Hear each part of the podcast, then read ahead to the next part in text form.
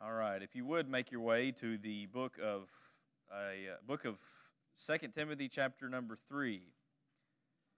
2 Timothy chapter 3 is where we're going to find our opening text for tonight and we're in a a series of messages where we're looking at characteristics of a healthy church. And last last Wednesday we kind of laid a foundation for that, um, having a desire for a healthy church and some some preliminaries that kind of lay out what a healthy church looks like.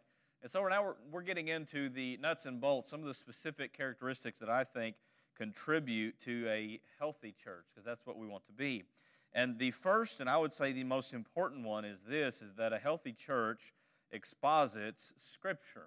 A healthy church exposits Scripture, or you could say expounds Scripture. And we're going to look into some uh, some some applications with that, and uh, I think we'll we'll see some things that are pertinent to what a healthy church is. 2 Timothy chapter 3 verse 16 and 17, Paul writes to Timothy and he says, he says, All scripture is breathed out by God and profitable for teaching, for reproof, for correction, and for training in righteousness, that the man of God may be complete, equipped for every good work. You know, there are a lot of elements that, that are intertwined within the local church. What is the most central element of the local church, or what should be? Is it the programs that maybe a church offers? I think we'd all say no to that. Is it the friendliness maybe of the church? Is it the music of the church? Is it what is available for kids or youth in the ministry? Is it a clean and functional nursery? I'm, I'm, sure all our mothers, they would like to have that, right? That, that can be important. Is it the aesthetics or the appearance of the church? Now, all of these things may be uh, important to a church, but all of them are secondary. All of them are secondary to one thing. And that one thing that is more important than all the rest is the centrality of the Word of God in the local church. Now, I know some of this is pretty fundamental for us, but I hope to remind us of this and encourage us along the way as we look at this foundational principle. But when we think about it, why is the Word of God, the Scriptures, to be central to the church above all other things? Well, because without the Scriptures being the sole authority for all of our faith and practice and them rightly being applied to the church, all those other things may be done in the vanity of our flesh and even in error because we don't have a guide for truth. You see, it doesn't matter how much ministry a church may do if the ministries are not that they do are not grounded in the truth with right doctrine and right application. There is no power in the church without truth. There is no power in the church without the scriptures. It is fundamental, it is foundational. And here we see the reason Paul writes what he writes to Timothy in this text. He says in Timothy, he says, All scripture, all scripture is breathed out by God and is profitable for teaching, for reproof, for correction, for training in righteousness, that the man of God may be complete, equipped for every good work. Right there, you find so much. We're not going to expound the whole of that passage, but you find so much of what the Scripture is, but also what the Scripture is for. And we find that what the Scripture is for is essentially for our benefit and what we're to carry out in our own life and ministry. So, what Paul says here for Timothy, who is pastoring in Ephesus, and what we see in the rest of the Scriptures reveals to us that the Word of God must be central to all that the church is and all that the church does. Because truly, the Word of God is what makes a church truly a church. A church that is not committed to hearing, growing in, and obeying the Scriptures is an unhealthy church, if they are a church at all.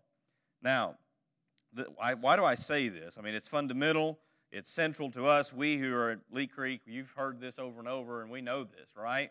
Well, it's good to be reminded of it, and it's good to get it out there, but it's something also important for today because there are, there are many churches who have this out of order. Out of order. The central focus in many churches in our age is the breadth of their ministries that they offer rather than the depth and accuracy of the message that they are to proclaim. So you understand that often the scriptures become an addition to the ministry rather than the foundation of the ministry. Now, while sometimes that can be done with good intent, it doesn't matter. You must have scripture as your foundation or you don't have a solid foundation. So, if the church is to truly be healthy and functioning as it is, meant to function, scriptures must be central and foremost. And so I want to point out a few things about this, about the practice of expositing scripture. And that's number one the practice of expositing scripture. Now, bulk of our message will probably flow from this one, this one point, and the other points are supplemental that support it. But notice with me the practice of expositing scripture. First thing I want you to understand about the scripture is that the scripture is to be understood accurately. The scripture is to be understood accurately. Now, when we think about the scriptures and why we have them and why God gave them, when it comes to reading and preaching and teaching of the scriptures, are we meant to understand the truth that God intended those scriptures to communicate? Absolutely, we are. We are meant to understand the Word of God. So, the point of Scripture is to reveal the truth about the most important subject possible in existence, and that subject is God and His glory. There is nothing more important than to know God and His glory. That is theology, if you want to say it in that form. You see, the church is to be the institution where what is found? The truth. Truth. Church is to know truth. The church is to uphold truth and propel truth. Paul tells this to Timothy about the church's order and function and why he writes these things to him. In 1 Timothy 3:15 he says, "If I delay, you may know how one ought to behave in the household of God, which is the church of the living God, a pillar and buttress of the truth." But often truth is not grasped or applied from the scriptures, though the scriptures may be read and even believed by those using them. Now, why is that? because how one interprets the scriptures makes all the difference. How is the scripture to be interpreted, church? Does tradition interpret scripture for us? No. Does our experience interpret, interpret scripture for us?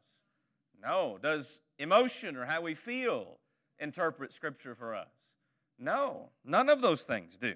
Scripture is to be interpreted by expositing it within its right context and how God gave it. So let me break some of this down for you. And you'll see in your notes, I gave you some words and definitions, and so you can kind of glean some of these things and take them home, chew on them. What does it mean to exposit something? Well, it's kind of the opposite of depositing something, right? You go to the bank, you're going to deposit your bank or your, your cash or your check into the bank. You're putting something into it.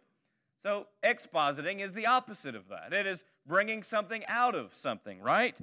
So, exposit really is a verb that's connected to the word exposition. Exposition means a setting forth of the meaning or purpose, as of a writing. So, to exposit Scripture is to bring out of the text and set forth what the text means and maybe why it was given within its context.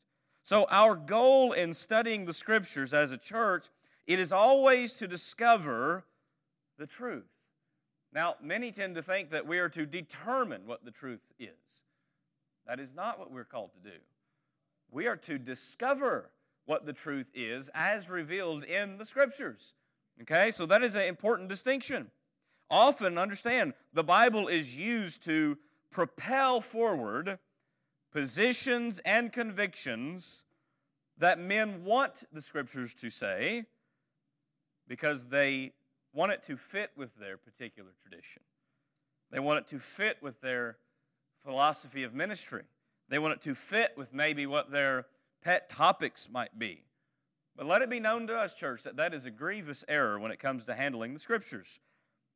The goal of the church regarding Scripture is to always interpret Scripture accurately, regardless of whether it contradicts our preconceived notions or not. I want to know the truth, even if that truth goes against what I thought previously. That's what the scriptures are for. It's about correcting us, showing us what truth is. And so, when we want to find this out, how do we do that? By reading and studying the context of the passage that's in focus. What is context? Oxford Dictionary gives us this definition It means the circumstances, refers to the circumstances that form the setting for an event, statement, or an idea. The parts that immediately precede and follow a word or passage and clarify its meaning. So, context is getting the proper meaning meant for the audience, and to do that within the framework of literature, such as the scriptures, you read before and after and read the whole of the passage to see what is being said, what is being communicated. So I've emphasized this, and I'll always emphasize this to you, church, that context is everything. Context is everything when it comes to interpreting the Bible, when it comes to expositing the Word of God. So we want to know what did God mean for the text to say to the original audience who heard it. And so teaching the Scriptures in their context is absolutely crucial to a healthy church. Now, Paul gives some insight into this practice to Timothy in 2 Timothy chapter 2 and verse 15. He says, Do your best to present yourself to God as one approved, a worker who has no need to be ashamed, rightly handling the word of truth. There's something very key here, and it's that last statement rightly handling the word of truth. Let me ask you, church, if the scriptures can be rightly handled and should be rightly handled, can they also be wrongly handled? Oh boy, yes. Oh boy, yes, they can be. You see, Timothy and the whole of the church, and especially the pastor who is laboring in the word and doctrine, has to be careful to fulfill this verse when handling the scriptures. You'll notice that Paul says, Do your best. The Greek word translated here for do your best means to be especially conscientious in discharging an obligation. It means paying careful, close attention in this practice of rightly handling the word of truth. It can also be rendered as to be zealous and eager, to take pains, to make every effort in this. Now, in many of the main translations that I will quote and reference, you'll see it translated maybe a little differently. The King James, a translation I love and a great one, says study. The NASB, NASB, and the NKJV says be diligent. The ESV says do your best. They both are conveying that meaning of giving a conscious, careful effort in rightly handling the word of truth. So, Paul wants Timothy to do this, to be the worker who is approved of God. He rightly handles the word of truth. He doesn't have to be ashamed because he's done his best in this, in rightly handling the word of truth. Now, in rightly handling the word of truth, and I've shared this with you before, but I'm going to share it again because it's important to this point. There are two basic practices that we need to understand. One we need to practice, the other we don't need to practice. The first we see is something called eisegesis. Eisegesis. Eisegesis refers to the interpretation of a text as of the Bible by reading into it one's own ideas. In other words, it's imposing something into the text that's not meant by the original author who penned it or God who instructed that guided that author in penning it. The second aspect of interpreting scripture is called exegesis. Exegesis, which means to explain, interpret from ex, ex meaning out of. It's an explanation or a critical interpretation of the text. It is bringing out of the text what is meant by the original author. What is meant by the original author? You ever been in conversation with somebody and somebody uh, interpreted you wrongly and you're thinking, don't be putting words in my mouth, right? You're trying to change what I'm saying. That's not what I meant. That happens all the time with the Word of God. Now, we don't like it when somebody takes something we've said and turns it into something that we didn't actually say. How much more important is that concerning the God of heaven and earth? His Word. How sacred this is. And so, exegesis, bringing out of the text what is there and understanding it in light of the surrounding context, that is what healthy churches aim to do. They are not founded on their traditions, they're not founded upon their preferences. They are founded on the Word of God, and when the Word of God contradicts their traditions or their preferences, they submit to the Word of God. because he's true and we're wrong when, he's, when he shows us that, right? Now, by all means, let me point this out. We recognize our own fleshly limitations in this matter of interpreting the scriptures. There is no preacher, there is no teacher who is perfect in their interpretation of the scriptures. There is no such thing, as I said last week, there's no such thing as a perfect church, is there, church? If you ever find the perfect church, don't join it. Why? Because you're going to ruin it. you're going to ruin it. We're imperfect people. But that's part of the marvel of God's grace in uniting his people together. Though we yet have not been made perfect, we've not been glorified, yet he works in us to bring about a unity around his word. Now, while there may not be anything no such thing as a healthy church or a or excuse me a perfect church or a perfect pastor there is such a thing as a healthy church and a healthy pastor and that is what we aim to be. So this is why paul says do your best to timothy. But we also got to understand this that that we're accountable for our interpretation.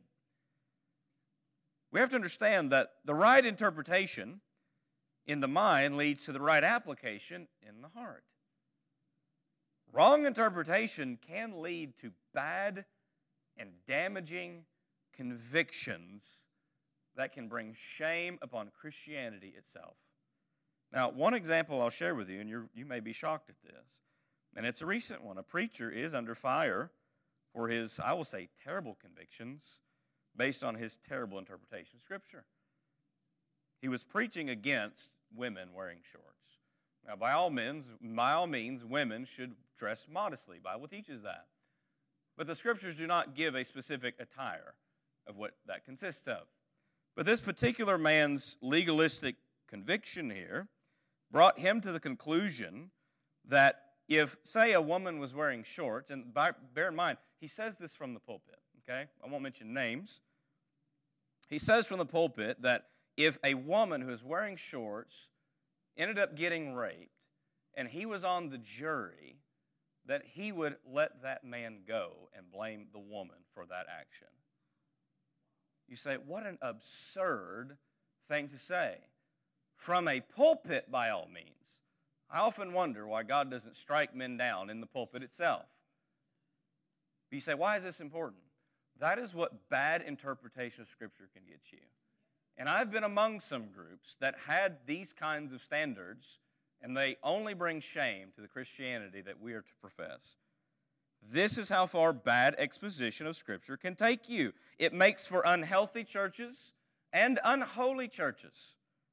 So understand that Scripture is to be understood accurately. But letter B, notice this also in regards to the practice of expositing Scripture. Scripture is also to be understood clearly and applicably to the people.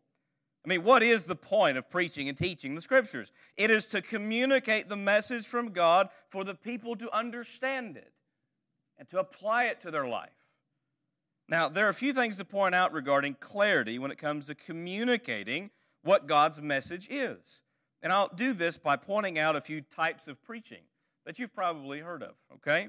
There are different types of preaching, all of them being beneficial in their own way, but some of them being more healthy than other ways.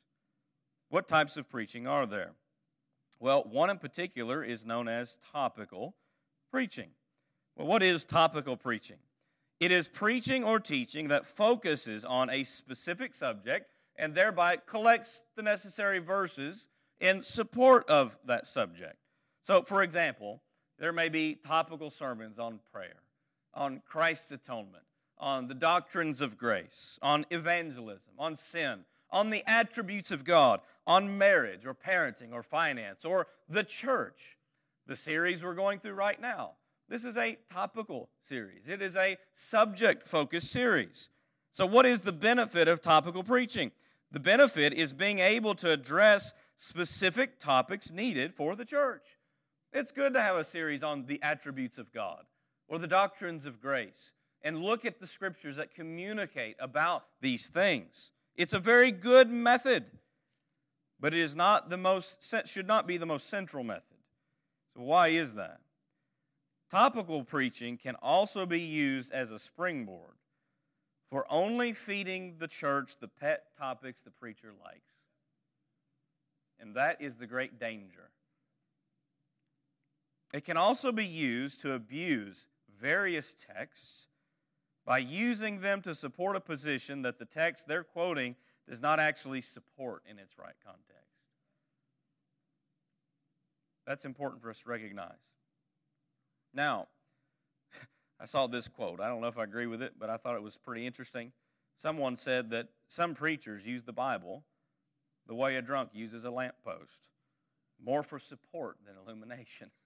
and as a preacher, I read that and thought, well, I get it.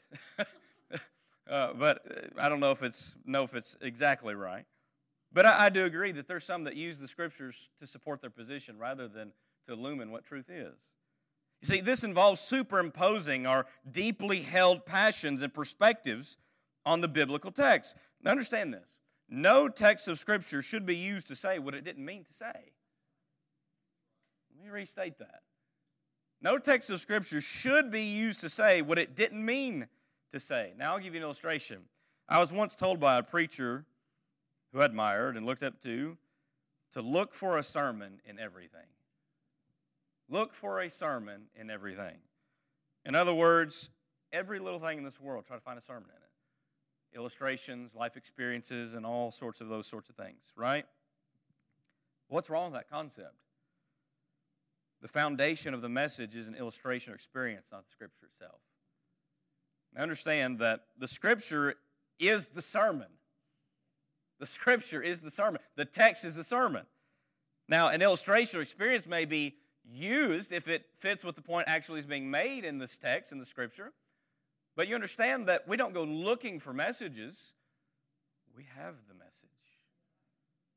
We have the message. Know, I used to think when I was a young preacher, what in the world am I going to preach next Sunday? I used to think that I had to come up with the message God wanted me to preach, or how, what's God impressing on my heart to preach? Now that I properly understand what I'm to preach, I'm going to run out of time before I can preach all the message that God's given. I would love to preach through every book of the Bible, but that'd be up to God and His will if He lets me live long enough and good health and all that. You understand that the Scripture is the message. It's not what I can conjure up, the Scripture is the message. Now, another danger with topical preaching is the preacher may only use various texts to back up the points that he already knows thus never going any further than what he already knows. I know many preachers who no longer study, they simply repeat what they've always known. They don't preach through the Bible. There's a danger to that. It's a hindrance to their own growth, but also the growth of people. Because if the church only hears messages of what the preacher already knows and never expounds Scripture, the church is only going to know what the preacher already knows. It's a stunt to the growth of the church. Now, understand that this is not a rebuke of topical preaching. I do topical preaching. Some of the greatest preachers in history were, were, were great topical preachers, Charles Spurgeon being one of them, right? I quote him quite often. Topical preaching has great benefits, but it can also have a great detriment if it's not used correctly. But there's another form of preaching I think is beneficial, and that's biographical preaching. You ever heard a series of messages on the life of someone? Like the life of Moses or the life of David or Joseph or Elijah? Aren't those a blessing? Those are good. You can glean a lot from looking at the life of another person who's gone before you and, and, and see some Christian application from that. But it's not exhaustive to what all the church needs, is it? The church needs more than that. Biographical preaching is a great method. But this brings us to letter C, or this, this point that I think is most important here, and that is expositional preaching. Expositional preaching. That's what the center of the message is founded on.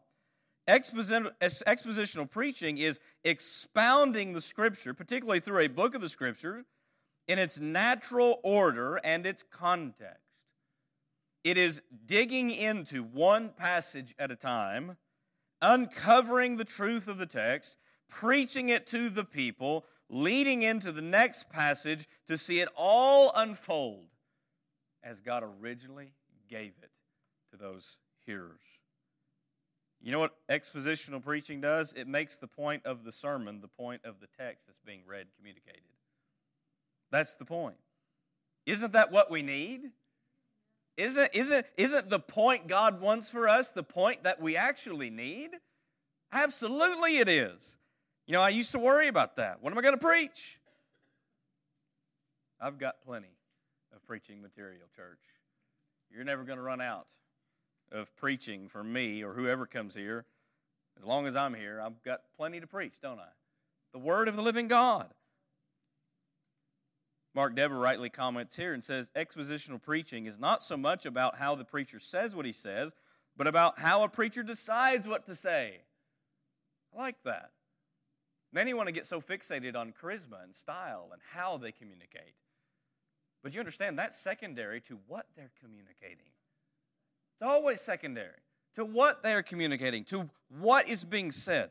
You see, this kind of preaching and teaching is not about style, but it is about the content being communicated. Well, some say, well, that just eliminates addressing specific needs in the church.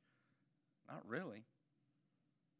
You know how often I have found going through a book of Scripture, verse by verse, passage upon passage, you get to a particular passage and it hits home to a particular need at that particular time. And I sit back and think, how did that happen? Wasn't me planning that. I had no clue so and so would be going through this at this particular time, months earlier when I planned to preach through this particular book, and we happened to come across this particular passage that struck home. God designed that. Because His Word, understand, all of His Word is relevant for all of us at all times in our life. There's just certain times in our life that certain things hit harder. And He really drives it home and brings it to our life in a different way. So you understand that God is sovereign in this.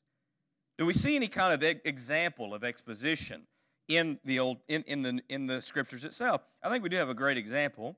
If you go to the book of Nehemiah, Nehemiah chapter number 8, and look at verse 1 through 8 for a moment. I love the, book of Nehemiah. I'm reading through it devotionally right now, and it's such an encouragement regarding the people of God and God's working through them and uh, the, the leadership of Nehemiah. But here's something that sticks out to me in, in Nehemiah chapter 8. Look at verse 1 through 8. I'll just read this passage so you see the context. Uh, and we'll come down to verse 8, and verse 8 is where it's at. But I want you to see what happens through this.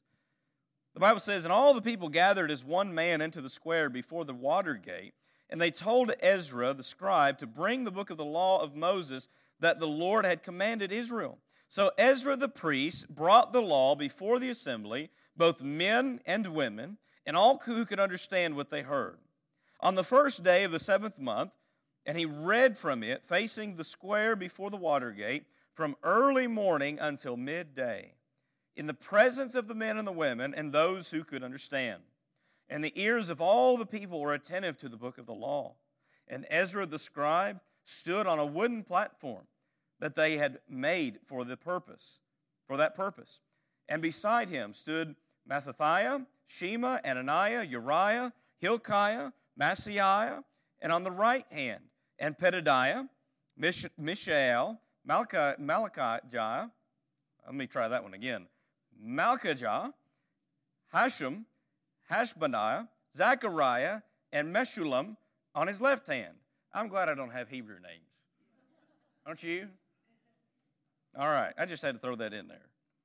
And Ezra opened up, opened the book in the sight of all the people, for he was above all the people. And as he opened it, the people stood. And Ezra blessed the Lord, the great God, and all the people answered, Amen, amen. There you go, church. It's scriptural to say amen. All right?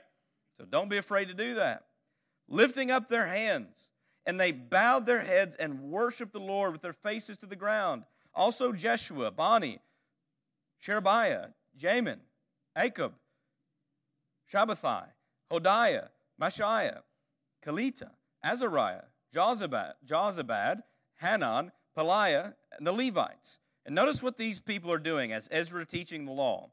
They help the people to understand the law while the people remained in their place. And notice verse 8 They read from the book, from the law of God clearly, and they gave the sense so that the people understood the reading.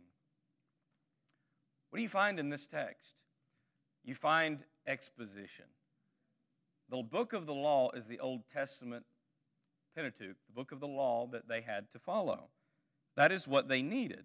You may recall Nehemiah and Ezra, they're, they're, bringing, they're coming back to Jerusalem, rebuilding the walls. They're going to rebuild the temple, get back to where they're supposed to be as God's people, a healthy state of God's people. They have been in exile because of their rebellion, their neglect of the Word of God.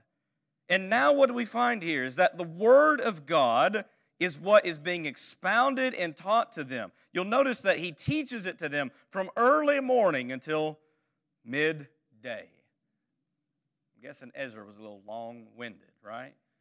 Early morning till midday. Now, no doubt, not only was he reading, there's probably explanation happening through this. But he's up here on this wooden platform before all the people. And in verse 8, as the scriptures are read clearly, they gave the sense they gave the sense so that people understood the reading. What is that? That is the exposition of Scripture, helping the people to understand what is being said in its context.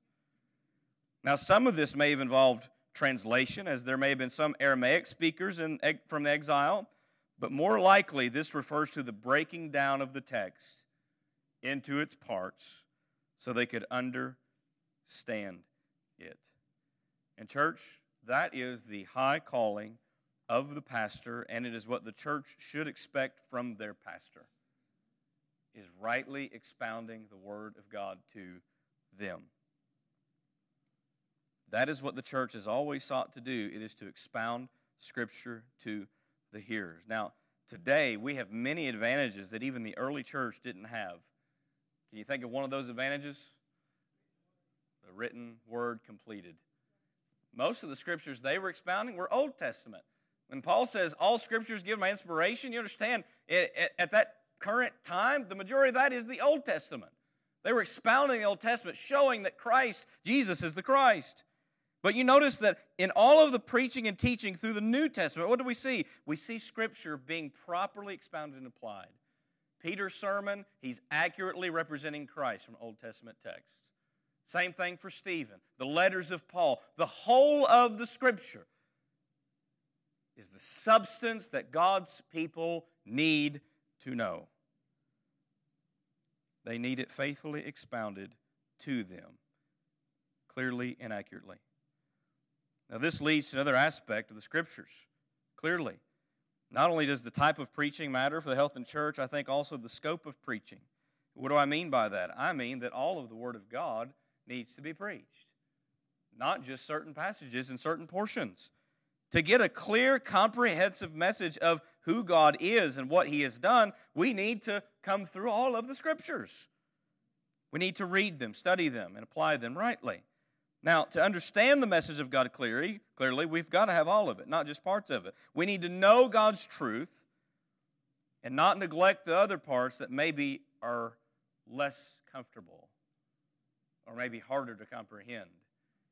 Now, before I really submitted myself to the whole of Scripture as my authority and practice, there was portions of the Bible I intentionally ignored. You probably identify with me on that. There's certain portions of Scripture that aren't as easy to comprehend in our mind. But that doesn't make them less true, and that doesn't make them less relevant for the church. See, expositional preaching seeks to preach the whole counsel of God and so it is by far the most healthy method of preaching and teaching for the church. Why? Because it presumes that God intends his people to learn all of his word from all of his word from both the Old Testament and the New Testament, every paragraph, every line upon line.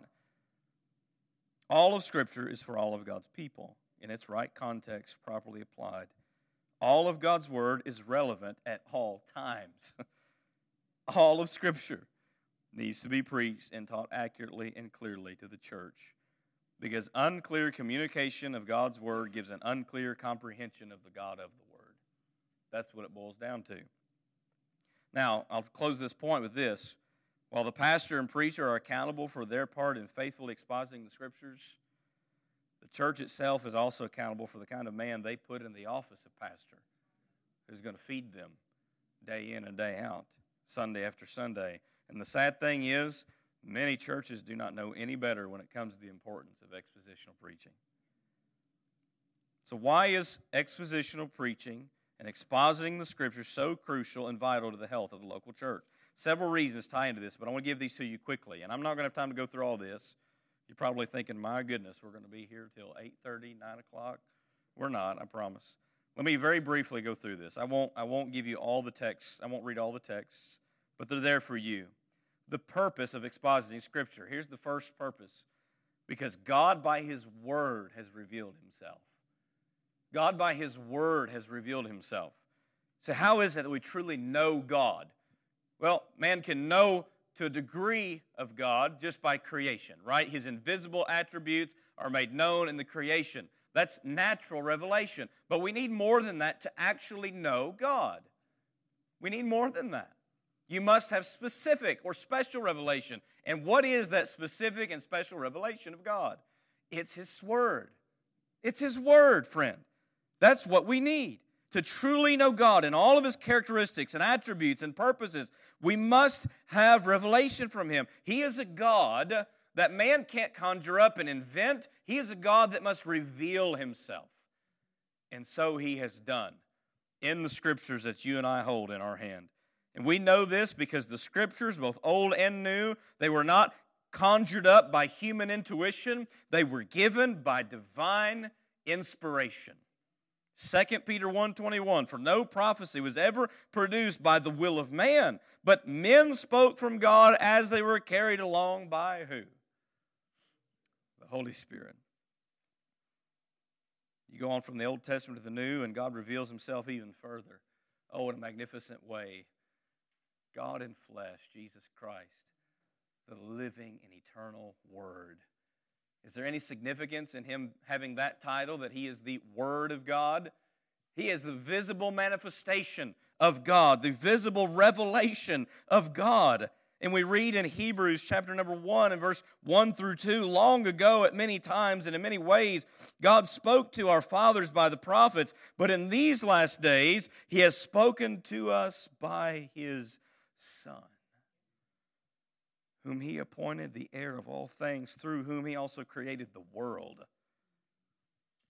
See, here's the beauty and the vitality of the Scriptures that as Scripture is expounded, the glory and majesty of the one true God is revealed and magnified before us. Every text communicates truth from God and about God. And isn't that why the church is here? It is to know God and to make Him known. We make Him known when we expound His word He gave us. Not only that, but letter B, God's, God by His Word not only has revealed Himself, God by His Word has fulfilled His purposes. You understand that in history, all of history, from the beginning to the very end, how has God accomplished His works? It has been by His Word. By His Word. Whether that be by His spoken word or His written word, it all flows from His Word. Even his decree is his word. How did God create all things in the beginning? Out of nothing. By his word. He spoke. Hebrews 11:3. You journey through the scriptures, you see every act is grounded in his word. From the miracles to conversion to calling his people out for his purposes, God by his word called out Abraham by his word, he called out Moses. Jesus, by his word, healed diseases, cast out demons, raised the dead. God has spoken over and over again, accomplishing his purposes by his word. Listen to this text that he declares to the prophet Isaiah. This is one to keep in your notes and in your mind. Isaiah 55, 10 through 11. Listen to this. God says, For as the rain and the snow come down from heaven, and do not return there, but water the earth, making it bring forth and sprout, giving seed to the sower and bread to the eater, so shall my word be that goes out from my mouth. It shall not return to me empty, but it shall accomplish that which I purpose, and shall succeed in the thing for which I sent it. So you understand that God's word does not fail in its intentions. God's word is always successful. God's word is the means by which He has chosen to glorify Himself through His people. The voice of the Lord is powerful. The voice of the Lord is full of majesty. Go read Psalm 29. It is a psalm that magnifies the voice of God. What does this mean for the church? We'll look at 2 Timothy 4 for a moment, verse 1 and through 3. Very briefly, what does this mean for the pastor, the preacher, the teacher? It means that our highest duty is to have the Word of God faithfully proclaimed. It is with this understanding that all scriptures give my inspiration and that it is the authoritative voice of God that Paul tells Timothy in 2 Timothy chapter number 4 in verse 1 through 3 he says I charge you in the presence of God and of Christ Jesus who is to judge the living and the dead and by his appearing in his kingdom. Three words. What's it say church? Preach the word be ready in season and out of season, reprove, rebuke, and exhort with complete patience and teaching. For the time is coming when people will not endure sound teaching, but have itching ears. They will accumulate for themselves teachers to suit their own passions. All you got to do is turn on TBN, and you'll see that in modern day. You understand that Paul commands Timothy preach the word. The preacher and the teacher are nothing more than messengers. They're conduits through which the Word of God is to be proclaimed. Every man that stands before God's people is nothing but a vessel that God speaks through because he's already penned it down. See, Paul urges Timothy in this because he knew churches would leave off the centrality and the authority of the Scriptures. He says the time will come, they will not endure sound teaching. They're going to raise up for themselves teachers who fit their lusts. Charles Spurgeon rightly comments on this and says the time will come when instead of shepherds feeding the sheep, the church will have clowns entertaining the goats. That's true. This is why the early church leaders, the apostles, they would not allow themselves to be diverted to other ministries that take away from their primary ministry. They said, in light of ordaining certain servants to handle other ministries needed in the church, they said in Acts 6 4, but we will devote ourselves to prayer and to the ministry of the word. That was the centrality of their ministry. So the word of God must be central for the church to be a healthy church. We don't need entertainment or gimmicks. You can go home and find entertainment somewhere else. We come to church to worship the living God. We just need His Word. To not make the Scriptures the message we preach or to teach is detrimental to the calling that we have on us. I saw this quote from Paul Washer, and I'll share it with you. Thought it was fitting for today. He says to the preacher, Every time you get into the pulpit with something other than the Word of God, you have joined the ranks of the enemy to pollute God's field with a foreign seed. You see, God has purposed that His Word be the means of accomplishing His will in this world. He says this in 1 Corinthians 1.21, For since in the wisdom of God, the world did not know God through wisdom, it pleased God. Underscore that. It pleased God through the folly of what we preach to save those who believe. And here's what I conclude is that if this is what God is pleased to use, His Word, it must be what the church is pleased to use. Without the centrality of the Word of God expounded, a church will be unhealthy and die. But number three, and lastly, I want you to see the power in expositing Scripture. And there's twofold. You could probably guess this. The power in expositing Scripture. Here's the first aspect of this Scripture expounded saves sinners. Scripture expounded saves sinners. Now, many in today's Christianity think that we need newer methods or tactics to get people to profess faith and join the church. I'm just going to be straight up with you, church. That is manipulation and nothing more. And you do not bring conversion through manipulation. I can't be persuasive enough to make somebody trust Christ. But God the Spirit and His Word can. Faithfully expositing the Scriptures will make the clear message sinners need plain to them, which is the gospel of Christ. And having heard and seen the gospel of Christ clearly from the Scriptures, God is the one who brings about conversion in the heart. We'll touch this later, another one of the marks of a healthy church. But Peter says in 1 Peter 1 22 23, speaking to these Christians, he says, Having purified your souls by your obedience to the truth, for a sincere brotherly love, love one another earnestly from a pure heart, since, because of this, since you have been born again, not of perishable seed, but of imperishable, through the living and abiding Word of God. Do you remember what Jesus said in John 3 3? Except a man be born again, he cannot see the kingdom of God. Well, how's the new birth going to happen? What Peter say? He said it happens through the Word of God. How did the new birth come to us? The Word of God.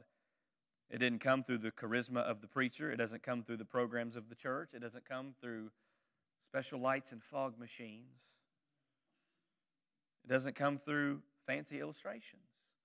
It doesn't come through the music necessarily. It comes through the living and abiding Word of God. I'm just going to tell you this that we don't have to improve the gospel message to save sinners. We simply expound the gospel message one verse at a time, and God's going to save sinners because faith comes by hearing, and hearing by the Word of God. Romans 10 17. And lastly, letter B, say amen. Scripture expounded not only does it save sinners, but guess what else it does? It also sanctifies the saints. It sanctifies the saints. You see, the power of Scripture doesn't stop in a person's life with saving them, it continues on in their life. And that is why, church, we gather week after week. You don't stop with the church once you met Christ. You need the church, church more than ever now that you know Christ. What does the church need for her continued growth and maturity? She needs the Scriptures. She needs the Word of God. Jesus, praying for his disciples, said in John 17 7, Sanctify them through the truth. Your Word is truth. You see, growing sanctified Christians are those who are taking in a regular diet of Scripture expounded. Because here's what we know Christ is going to sanctify his church. And he does that through the Word of God. Ephesians 5 25 and 26 communicates this to an extent. He says, Husbands, love your wives as Christ loved the church and gave himself up for her, that he might sanctify her, having cleansed her by the washing of water by the word. And what is the ultimate goal of the church's sanctification? What's the point of sanctification in the church, in your life? The point of sanctification, church, is that you are growing and being made more and more into the likeness of Christ. If we're to be in the more in the likeness of Christ, let's just look at Christ for a moment. How did Christ live his life?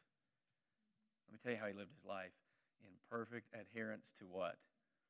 The Word of God. It all comes full circle to the Word of God, His revelation. So we want to be a healthy church. How can we be that? What's it take to have a healthy body? Well, a healthy body requires right nutrition, diet, exercise, you need your sleep. There's certain things that we can apply to have a healthy physical body, right? Well, guess what? There's several things needed for a healthy church body. And may I say to you that the number one thing the church needs is the exposition of Scripture, for it is the foundation of all other characteristics of what a healthy church is to be and do.